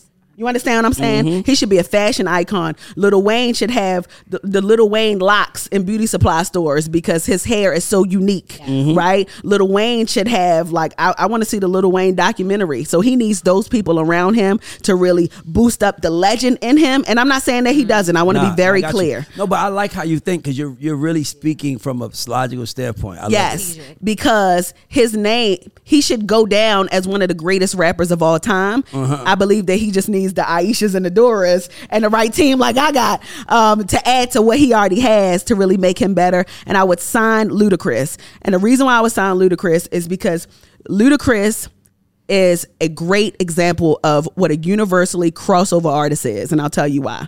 Black people love him. White people love him. The kids love him. Okay, he got a show on Netflix. Yep. He can relate to everybody. Yep. And I believe that the artist who can relate to everybody, no matter your race, your color, your creed, or your religion, those are the artists that win. So that means that I ain't got to do a lot of work with Ludacris because guess what? He's a rapper. He's a DJ. He's an actor, right? He's a philanthropist. He can do commencement speeches, right? If I want to put him in some clothes to model, he can be a model. He can also be, he got restaurants in the airport. He can also be a fashion icon, right? Like he can literally be the poster child of anything that you put him on. He could do toothpaste. So I would sign him because I know that it's not going to take me a lot of work to get him to where he needs to be. Shout out to Aisha in the building. She got to have a label somewhere. Hold on. Okay, this one is a little hard. Okay, in my opinion, Mary J. Blige, Janet Jackson, Mariah Carey. Okay. Ooh, Mary J. Blige, Janet Jackson, Mariah Carey. That's a good one. Mm-hmm. Mary J. Blige, Janet Jackson, and Mariah Carey. Okay, so who would I cut? Janet Jackson, Mariah Carey. So I'm going to cut Janet. Okay, I'm going to tell you why. Everybody gets quiet like, oh, shit. Somebody has to get cut, guys. I hate to tell you guys. The game is played. Somebody has to get cut. Janet Jackson. I'm going to cut Janet because Janet would still be Janet Jackson without a music career, right? Think about the lineage and the family, right? She could have just lived off of Michael Jackson's name alone. She could have just lived off her siblings' name alone. So Janet Jackson could just write tell-all books and be set for life. So, like, she really doesn't need to do music anymore if she doesn't want to. I know she's doing her shows here and there, but, like, you could cut her because she can go on QVC and start selling the Janet Jackson pots. Like, she already, like, she could do whatever it is that she want to do, right? Develop. I would... I'm really worried about this one because there's only one right answer if my eyes for you. Hold on, wait. Because one right answer in my eye for you. Me looking at you is one right answer, and I gotta know. God, I know. I would develop. Oh, that's a good one. I would develop Mary J. Blige. What? I just knew she was gonna develop Mariah. I'm gonna tell you why I would develop Mary J. Blige. Tell me. Mary J. Blige is an icon.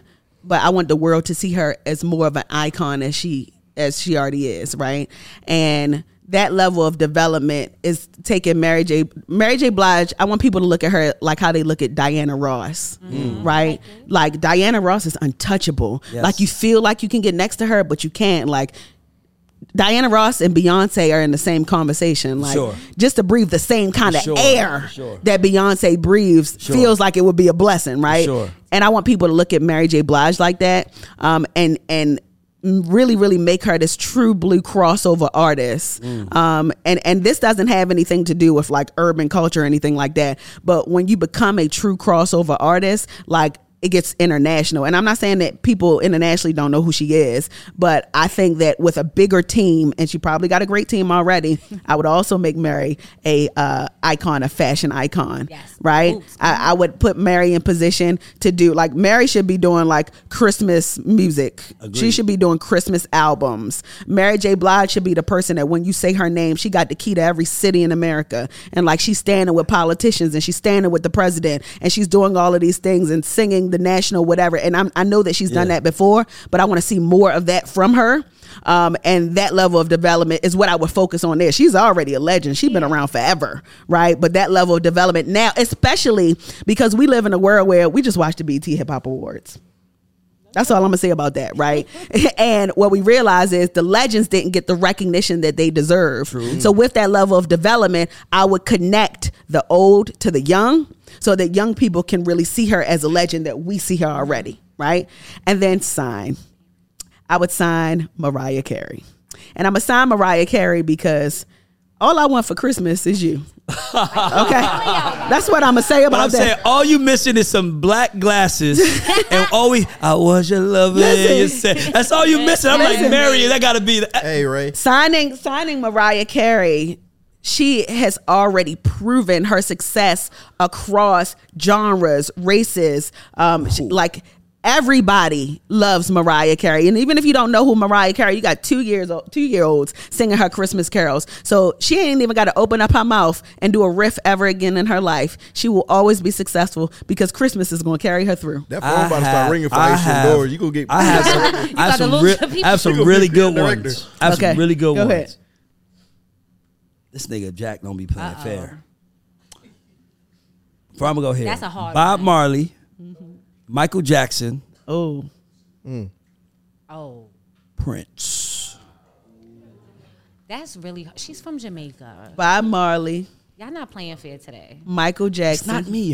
The nigga tells me... And formerly known as Prince. And Prince. Bob Marley. Michael Jackson. Mama is watching. We better... Right. I'm trying to tell you. Every little thing, you better get it right. You better get every little thing right today, girl. You better All right, I'm donating. I'm donating to the Creative Academy Incorporated. That one too hard. That one was intense. It gets hard. I was a little excited to hear your point of view on that one. Tina Turner. Oh, this one. Diana Ross. Beyonce. Come on now. I just got that one. That's fresh up the press. Come on. Give me some good point of view on this one. Tina Turner. Beyonce, oh, okay. Diana Ross. Yeah. So sign, develop, cut. Yes. Or just, this is just like shit. I'm gonna cut Beyonce. Oh! I just like the fact that you. Can I get a tissue? Okay. Listen, I'm cutting Beyonce because she is a revolutionary of our time. She know, right? Listen, let me tell you something. As a kid, I have watched Beyonce. I had a dream about Beyonce the other day, Randy. But as a kid, I've watched Beyonce.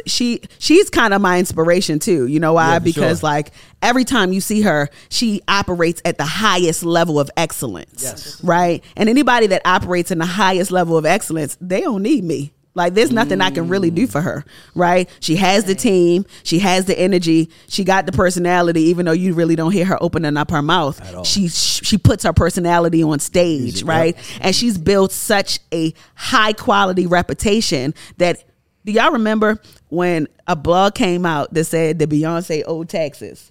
Yes. Y'all remember that? Yeah. Even if it was recently true, we didn't believe it, right. Yeah. Because she built like such a zip-tight reputation. But it was only like 2.5 million, and she's making 6-7 million a night. And who knows? What if that was really the truth, and it was just an oversight on her team, but we didn't believe it because she built up such a rock-solid reputation. Yes. So the reason why I would cut her is because she has already proven what true artistry is. She got the stage presence. She ain't got a lip sync. She got the family unit. She got the dynamic. She ain't doing no interviews. She is magical, absolutely. Right? And when you can become magical, that really is when true success comes in. So I'm gonna cut her. All right, so next we got sign and develop. Tina Turner and Diana Ross. All right, so develop. Now it gets hard. I would develop Tina Turner. Right? I call my mother on this. And I'm gonna tell you I would develop Tina Turner. I would develop Tina Turner because she had so much potential, right? That she reached a point of so much greatness, and then I felt like she stopped, right? So she got to a point of her career, and a lot of people do that, right? They feel like, all right, I've done enough, I don't have to do anymore. But I feel, in my humble opinion, I feel like if she did a little bit more, then it would have been like, it's forever timeless now, so y'all don't come for me in the comments, right? But I feel like, okay, like after Ike, I think that she could have really, really, really took this thing off and would have been probably bigger than Michael Jackson or up there. I think she could have been too, for sure. She could have been up there. So that level of development. And I would have had Tina Turner everything. I would have had Tina Turner tights. I would have had dolls. Tina Turner dolls for little girls who like are uncomfortable with their hair, and you know she had the big hair. Like I would turn Tina Turner into an idea that would transcend across all age groups, so little girls could grow up and say, "I want to be Tina Turner." Yep. Little girls grow up and say Diana Ross, and they know who that is. Not everybody knows who Tina Turner is, and that's why we signing motherfucking Diana Ross. Yeah. You know why? Because Diana Ross is timeless again. She's like the OG to Beyonce in my humble opinion, right? And again, she's an actress. She's a singer. She's an entertainer. She's a fashion icon. So, and she has a beautiful face, a beautiful figure, beautiful hair, right? Like she is the quintessential black woman that is a Renaissance woman. And you really ain't got to do a lot with that. She speaks very well.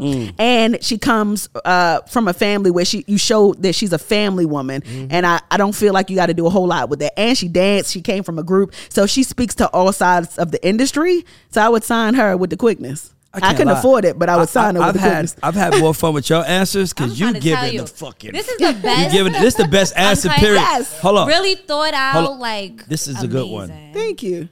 Little Kim. Oh. Okay. Nicki Minaj. Cardi B. Little Kim, Nicki Minaj, Cardi B. I'm going to cut Nicki. Okay. I ain't hear no noise. What the background noise? We're still trying to breathe. We're trying to find. Like it's like, you know, usually people start with who they gonna sign, and then they get to that. You go straight. Nicki cuts like, oh shit. It just feels so like motherfucker. You know. I'm gonna cut Nicki because you can say what you want about her, and everybody has her opinions. Their opinions on who she dates, how she shows up, her personality.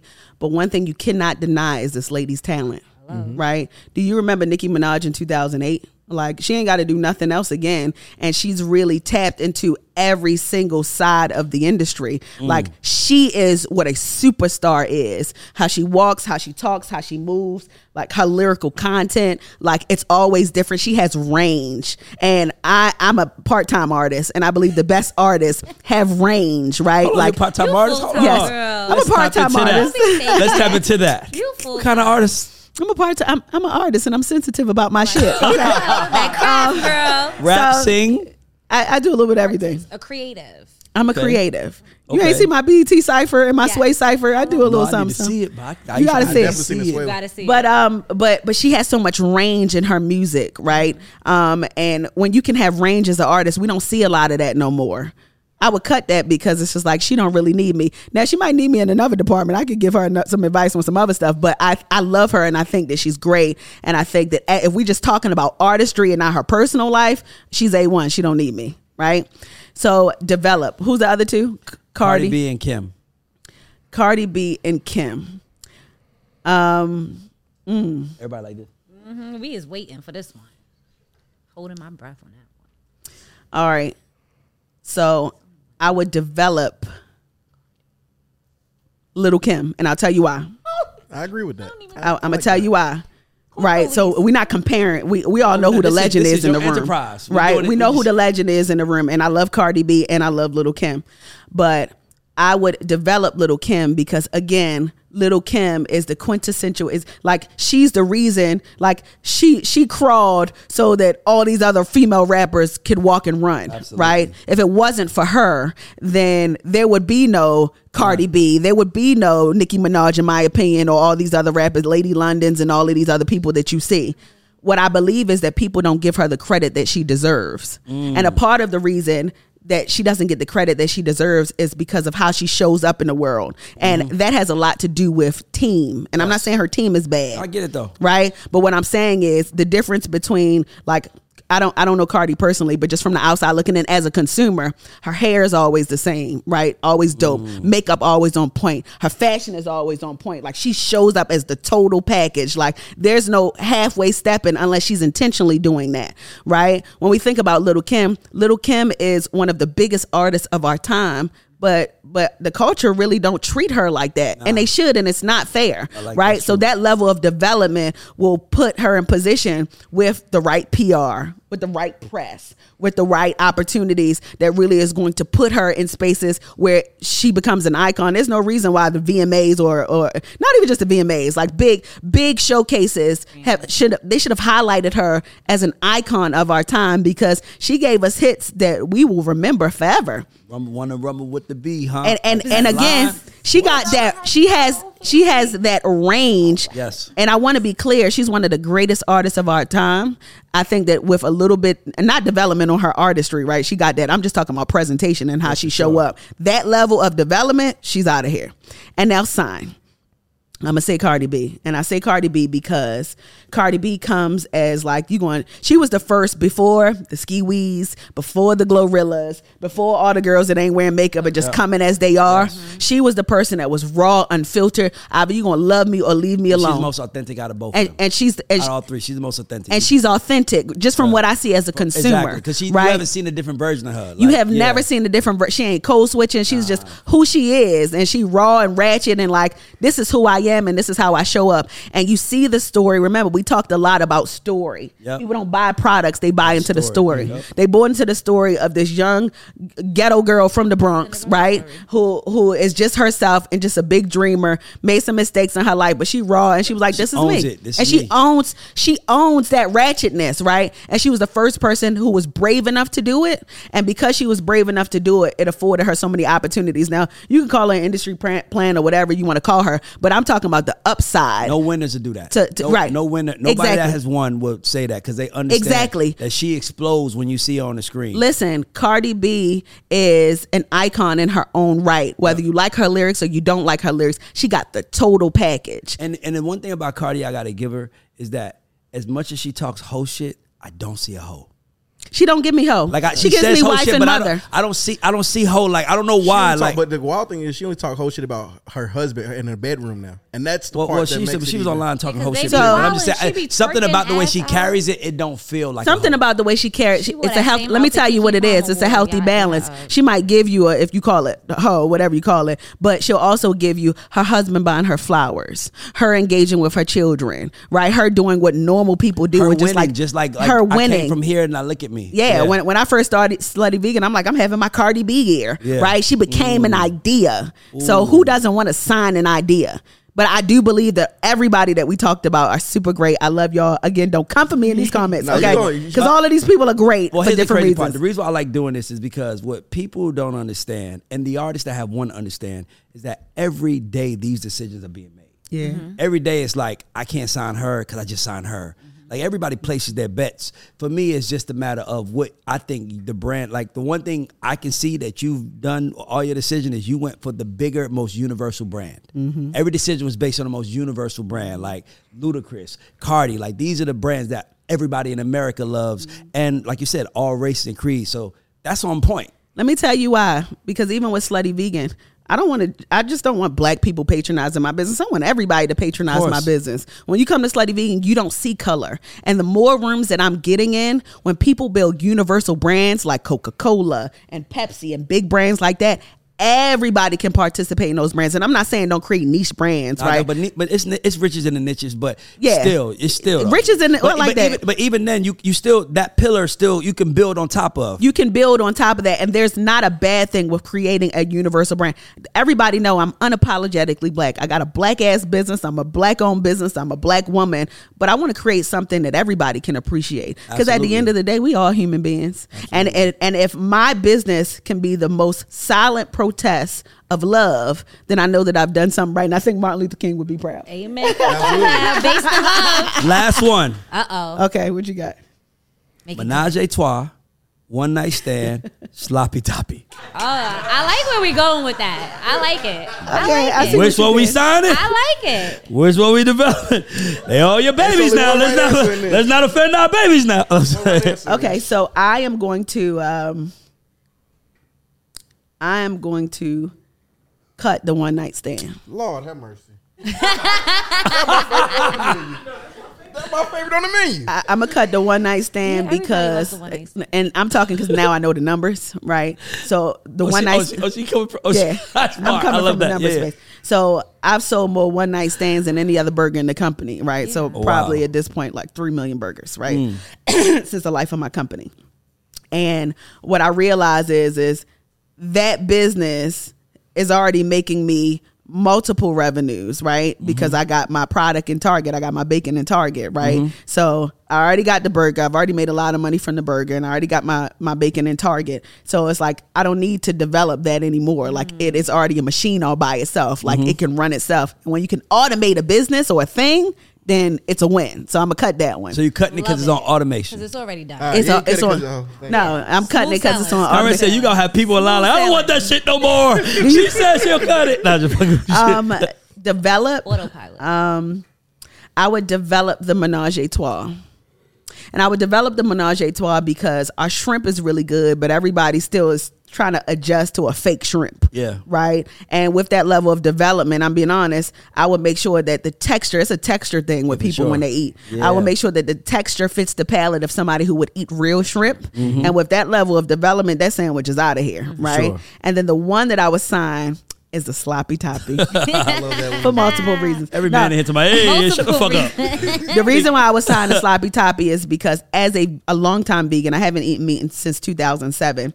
Vegan food, in my humble opinion, only tastes good if it's spicy, right? Mm. And a sloppy toppy has jalapenos on it. So the more people who like spicy food, it's not like too spicy, but the more people who like spicy food can appreciate vegan food because the spice masks that aftertaste of that vegan burger. So you ever had some vegan food and they're like, oh, this aftertaste, it tastes like lead or it tastes like copper, right? Mm-hmm. That spice takes the copper out. Yes. Yeah. So if that spice is taking the copper out, then I know that I can get more people to buy the burger. Mm-hmm. In turn, it will make me more revenue right behind the one night stand, and I can boost this burger up to make millions in revenue and sell at least 3 million burgers like I did the one night stand. That's so I would sign that. Amen. That is a business mind. Let's give it up. She played making the cut. I loved it. Did I do good? No one's ever played like you. You did amazing. Oh, some people be like dropping him.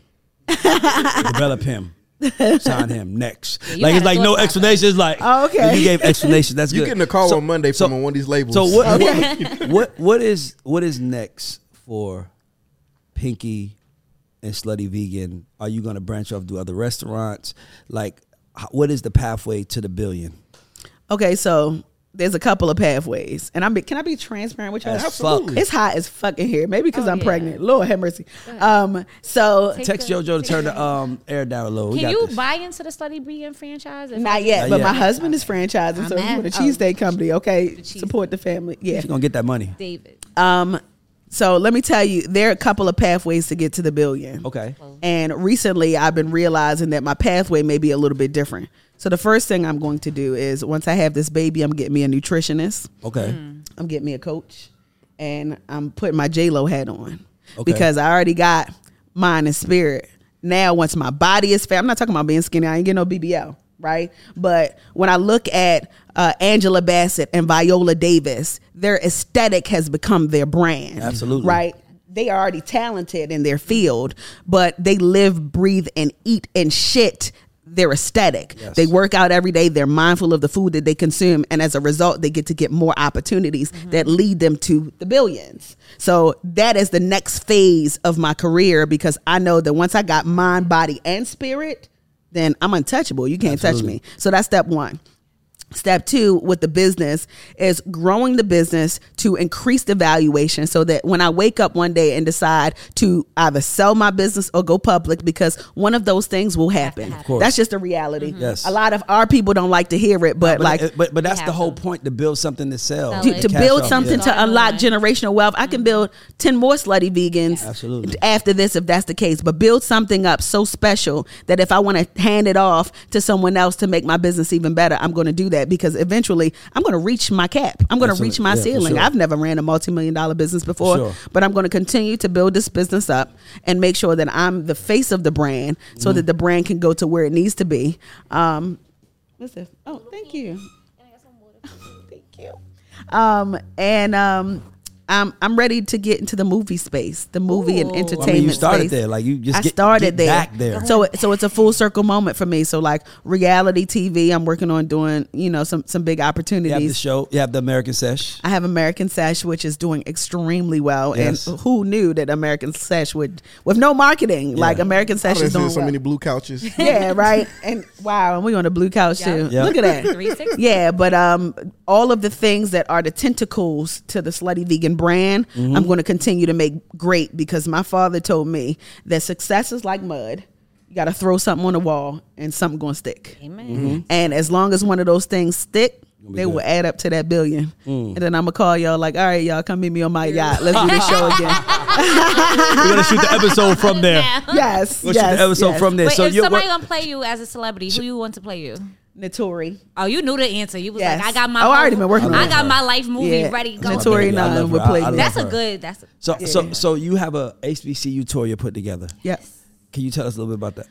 So it's American Sesh. It's just with college students. You should go do American Sesh with college students. Okay. Yeah. So it's American Sesh with college students, which is really cool. We did our first one at Livingstone College yesterday. And just to see college students really be able to tap in with creative ideas, it just feels good. I'm a thinker. Yeah. So I like to be around thinkers, and we get to do it by way of the HBCU experience. And then I get to also sell my book at the same time. So, we're going to have a lot of fun with it. Right. Oh, my God. Can you do the experience with some, black college, black student unions that aren't at HBCUs, because I didn't get to go to HBCU, but I would have loved to have that opportunity. Like a PWI? So I did go to a PWI, but I'm saying if you could have that opportunity within those PWI programs. What's a PWI? Predominantly white institutions. So I barely graduated high school. Okay, I say it all the time. No, I just ain't want you to be like, Tamara went to a white school. I didn't want you to eat me up or something. You're using big words. That means I think you threatening me. So listen. I want to be threatened. So yes. Chill. Kevin Hart from 40-year-old version. You're throwing big words at me, which means I think you're threatening me. So I don't like that. PWI. Okay, cool. So yes, I would. If Oh, you're the only person that been to the Sesh, but in the Sesh, there has to be a healthy balance. Yeah. I want black people at the table. I want white people at the table. I want rich people at the table. I want broke people at the table. Absolutely. Like, it has to be a healthy balance of different socioeconomic backgrounds so that we got range. I'm all about range. I talked about range this whole interview. Like, range is very important. It's the most important. Because everybody needs to be able to see themselves. Yes. And that's exactly what we've been doing. So, yes. Yeah, question. Yes. So I want to ask you a question. This is random, but I'm just asking because I want to know your thoughts. Let's say someone comes to you. Pinky is a brand. They love you. They like, Pinky, we have a burger joint, and we just want you to be our partner and put your name on it. But it's selling real burgers. Do you do it? Absolutely not. Authentic. I was wondering that. So I'm, for a couple of reasons. I'm on contract. I couldn't do it if I couldn't do it even if I wanted to. Yeah, gotcha. You know, when you playing with big money like that, they're not playing with you. Like, I mean, if they want to add it to your portfolio, like put this under your portfolio with selling beef. No, it's not a part of my ethos. Of your, it's not a part of who I am. I always say you figure life out when you know what you don't want to do, even if. You know you can make a lot of money. It's like, I can make a lot of money with that. For but me, that's not my, for me, it ain't money. I don't be associated with I didn't even start Slutty Vegan to make money. Remember, I was making $5,000 a week when I started Slutty Vegan, which was a lot of money for my age at the time. So it's never been about money for me. Like, it's about the consumer experience. Like, I love to please people. Like, I love to prove to people that I have a quality product, that I can give a quality experience. Showing, you know how people be like, you ain't got to prove nothing to nobody. That's a lie. That's what I wake I'm up proving shit to people every day. I cannot wait. I can't believe that people don't want to prove themselves. Yeah, because there's the best feeling in the world when you know that you've proved yourself right. Yes. And you proved other people right. Then, so I'm in the proving business. Yeah, I always say my signature on my email is, don't just know your worth, show your worth. Absolutely. Because everybody be like, know your worth, know your worth. I'm like, you better show that shit. Absolutely. Because if you're good at it, you're going to show it every day. You're going to show it every single day. It's like a show. It's like a show off. It is. I can't wait to show you how good I am and what the fuck I do. Yeah. Crazy. Yeah, absolutely. And because at the end of the day, my name mean more to me than any dollar in my bank account. Like, I don't get fuck money, right? Yeah. I'm a magnet to money. I'm going to get money. But if there's salt on my name, that's when I get all like riled up. Like, my name, I got a clean bill of health. Even when they tried to be blemishes on my name, I don't play about my name, because at the end of the day, when it's all said and done, all you got is your name. And not only that, that's what your kids gonna claim. That's what your kids gonna claim. You want people in school telling your kids, your mom, nah, fuck that. Don't play with my I will pull up wherever you are. I don't play about my name. Me neither. I don't play. Yeah. That's all like, I got. I'm serious about that's all I got. It's written in fucking life right there. I don't play with my name, because that's all I got. You know, that's how I feed my family. And that's my why, and we can fight. Yeah, same. Fight. That's the only time I fight. Yeah, that's the only time I fight. I won't wait for anything else. Like, I will lose everything over my name. What? Let's fight. That's the only thing. Clear shit out. So we have this one more segment we do. It's really quick. It's called Credit Check. I don't like the idea of how our culture says give people flowers. Right? I hate it because it's number one, I can't do nothing with them. Right? And number two, you give it to them at death. I know fucking flowers. A funeral. Give me some credit. Mm-hmm. So this is called Credit Check, where we give people like yourself a chance to shout out 2 to 3 unsung heroes in your story who deserve some credit from Pinky in a public space. Oh, that's good. I like this segment. Yay. Thank you. Slutty Vegan should sponsor it, by the way. Just saying, there's a lot of shit. Well, come on now. I'm talking to the sisters now, Queen Sister. Nudge, nudge. Go ahead. That's a conversation we can have. So the first person, her name is Angel. And Angel is my oldest employee at Slutty Vegan. Aww. Shout out to Angel. Yeah. I'm going to tell you why. Go ahead. Angel just made it to her 5th year anniversary working at Slutty Vegan. Oh, wow. So I'm a very crazy CEO. Crazy for the right reasons, but I mean business. I'm very direct. I'm very clear. I know what I want. Yes. And everybody can't handle that kind of energy. Especially from a woman. From a woman. Yes. So she started with me as an intern and then became my social media manager, then became my personal assistant. And now she is the business manager for the entire company. Damn. That's amazing. Now that's a story. That's so she went from making $25,000 a year to being one of the highest paid employees in my company. That's amazing. And she's the only person that I trust with my financials, with my money. She's the only person that move money for me. Don't go looking for Angel, y'all. But I love Angel because she loves Slutty Vegan like how I love Slutty Vegan. And she don't own majority of my company. She own a nice little piece of the pie. But the moment where something big happens for Slutty Vegan, I'ma always forever take care of this girl because she kept my life organized. She kept my business organized. And she is the reason a part of the reason why Slutty Vegan is so successful. So shout out to Angel. By the way, the idea of this is we take that clip, we cut it up, and you send it to Angel. And that way she can share it if she wants, or she doesn't. She might share it with her family, but just because sometimes people just want to just see that. While you're away from us, you're making it count.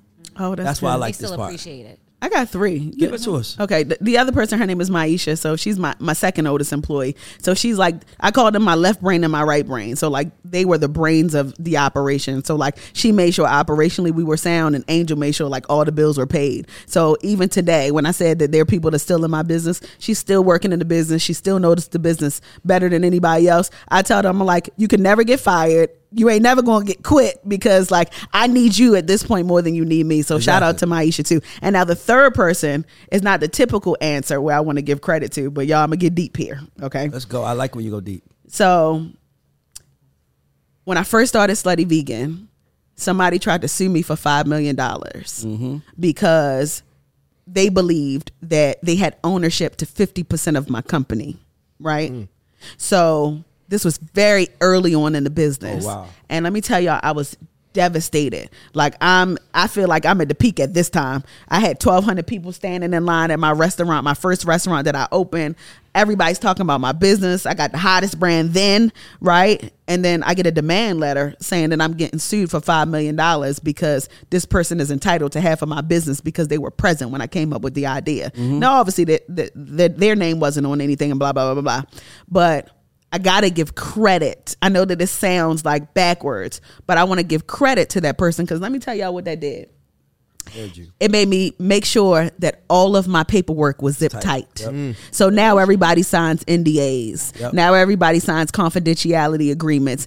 I make sure that my lawyer makes sure that I'm always protected because of that one instance. And if it didn't happen early on, I would not have been prepared for all the things that would have came my way in the future. So I got to give credit to that situation, because it really only made me a more sophisticated entrepreneur, and it made me sharper. Sometimes bad shit got to happen to you to make you even sharper in your position, and it made me sharper, and I never looked back after that. Shout out to the haters making us better. I'm being honest with you. That's what this book is rooted in. The major one is somebody attempt. So it was felt like a failure, but it actually prepared you. It was the best thing that could have happened to me, because now the operation is zip tight, and even if there's holes in the process, it probably would have been a bigger hole had that not happened to me early on. Absolutely. You know what I mean? Later, I love that. Yeah, like I always say, people always say don't trust people. Like, I trust people from the beginning, but I trust you because I'd rather you burn me a month in than burn me 3 years in. Absolutely. And you earn the trust, because people, if they really want to burn you, they'll do anything possible to get your emotion. So it's like, I just tell you, you can have the world. And then they start telling you what they want, and it's like, boom. Exactly. That's who the fuck you are. Got your ass. So I'm happy that it happened early, because it really saved me millions of dollars later. Perfect. Well, Tamara asked the last question. All right, so this is the GAUDS Show, which stands for Goats and Underdogs, as you already know. So do you consider yourself a goat or underdog in this industry you're in? There's only one answer here that we're going to accept. So I'm going to give y'all the answer that you probably don't want to hear. I want your answer. I speak for all the underdogs, right?